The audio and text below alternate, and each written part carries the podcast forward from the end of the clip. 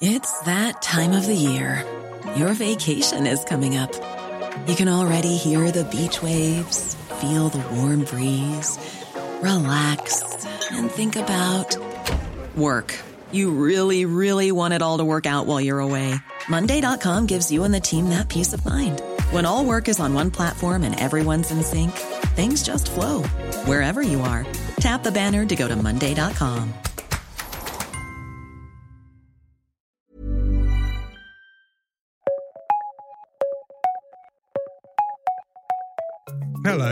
and welcome to The World in 10, your daily roundup of the biggest stories from across the world written by our correspondents here at the Times of London. I'm Nick Ellaby. And I'm Jenny Balsby. Coming up on today's podcast, King Charles cancels his Paris plans and what the first 3D printed cake tastes like. Plus, we've got more on those Nord Stream explosions, now a massive geopolitical whodunit.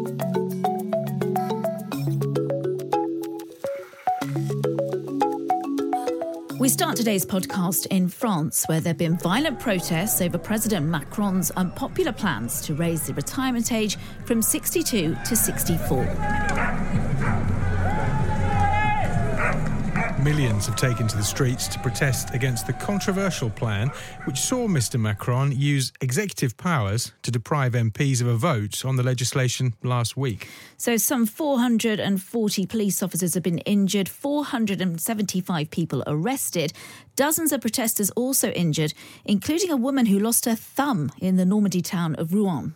The violence has now led to the King of England, Charles III, to cancel his state visit to Paris.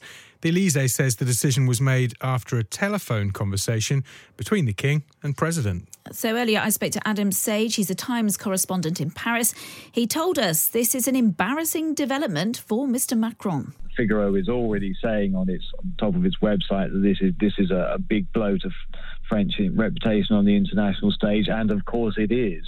Um, and all the more so that the, Fran- the French are very, very concerned about their international reputation. So yes, this this is this will this will be a blow to Macron. It's a setback and an embarrassment for mm. Emmanuel Macron, and beyond that, it's a setback and an embarrassment for France. So this was due to be the first state visit by the King and Queen consort of the new reign. I'm curious to know how significant this decision was. Sarah Hewson's a royal correspondent.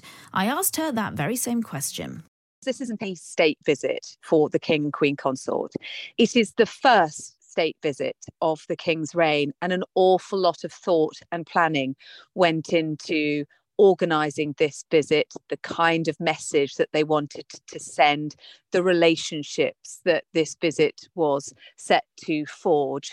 And initially, it had been speculated that the king perhaps might make his first state visit to a Commonwealth country. In fact, it turned out to be European countries, to France and Germany, all part of Rishi Sunak rebuilding that relationship with the EU post Brexit. And so the fact that this first part of the state visit is being cancelled is highly significant. Jen, do we have any idea of when this visit will now go ahead? Well, President Macron held a press conference earlier today, Nick, and said the visit will happen when calm is restored, and he and the King are looking at a date in the summer.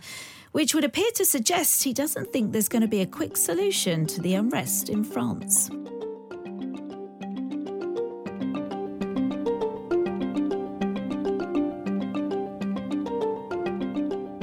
Jenny, I, I, spent my underground ride this morning reading about the mystery of who blew up the Nord Stream gas pipeline in the Baltic Sea between Russia and Germany last September. Yeah, two weeks ago, we reported the theory some private Ukrainian or Russian speaking dive team may have done it from a yacht. But that seems to have been debunked now. The yacht doesn't have the room to carry enough kit. In the six months since the Nord Stream pipeline was blown up, we've seen the CIA, the Brits and the Poles all accused, and the idea a Russian submarine or ship could have been involved is very much still in play, but Moscow has strongly denied being behind it. Well, now the Times has verified evidence from amateur detectives working from open source intelligence about two more boats that were in the area before the explosions. One is Danish naval vessel, the P524 Nymfen, which tracks suspect Russian shipping activity. One evening last September, it made a detour from its usual route and turned off its transponders, making it untrackable. Also in the mix is this Greek flagged tanker shipping oil out of Russia that was seen drifting around in the area as well. The Times Berlin correspondent Oliver Moody has called this a giant shaggy dog story. I managed to catch him on the phone from an airport in Finland and started by asking him why did this Danish naval ship go dark? That is an absolutely impossible question to answer based on the information in the public domain at the moment. It may have been that it didn't want the Russian intelligence agencies to, to know its exact whereabouts during that time. And Oliver, what do we know about this Greek flagged oil tanker in your piece that was taking oil from Russia's Baltic coast and was drifting around in the area a few weeks before those explosions? The company that operates it has said that it was drifting around because it was simply waiting for instructions on where to go to. They said it was perfectly normal behavior. I'm not sure that that is perfectly normal behavior. There's no sign that it did similar things on any of its previous voyages in the months beforehand. It's amazing stuff, Oliver. Are we any closer to solving the mystery, or do we now seem further away? I would actually say that we're we're further away, but but, but as a reporter, that that's great fun to see a theory kind of come up and then and then gradually unravel and be replaced with with a new lead. I mean, it, it's going to be rolling for some time yet. My understanding is that the certainly the German investigation is, is, is nowhere near to a conclusion, and it will be absolutely fascinating to, to follow it over the next few weeks and months. Oliver, we look forward to your next dispatches then, and hopefully get you back on the programme. To keep following this story and others we've featured on today's podcast, why not take out a Times of London subscription?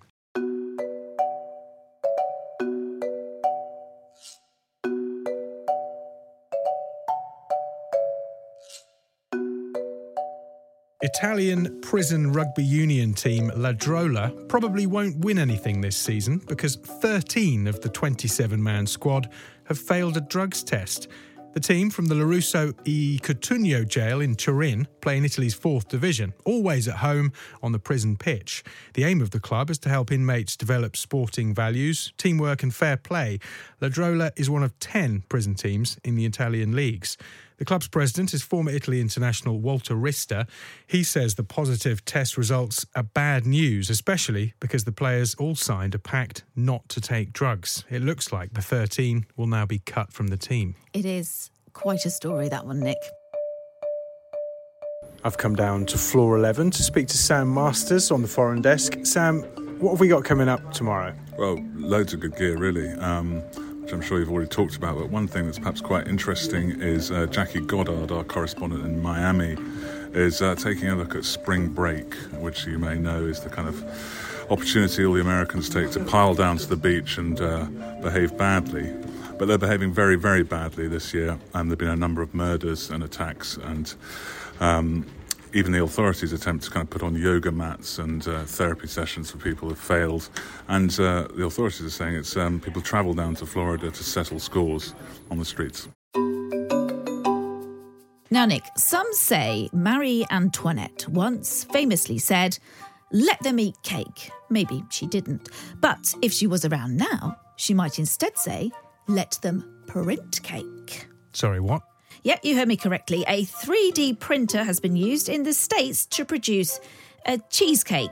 It's taken researchers at the Columbia School of Engineering and Applied Science many, many failed attempts since 2019 to get to the stage of being confident enough to actually even consider a taste test. So the Times sent along its New York correspondent to give it a try. I caught up with Will Pavia earlier and asked him how exactly you'd print a cake people are perhaps familiar with how 3D printers work. They have nozzles that usually you might be printing something made of plastic or whatever, and you'd you'd uh, it, it, it, prints in a 3D space, layer by layer by layer.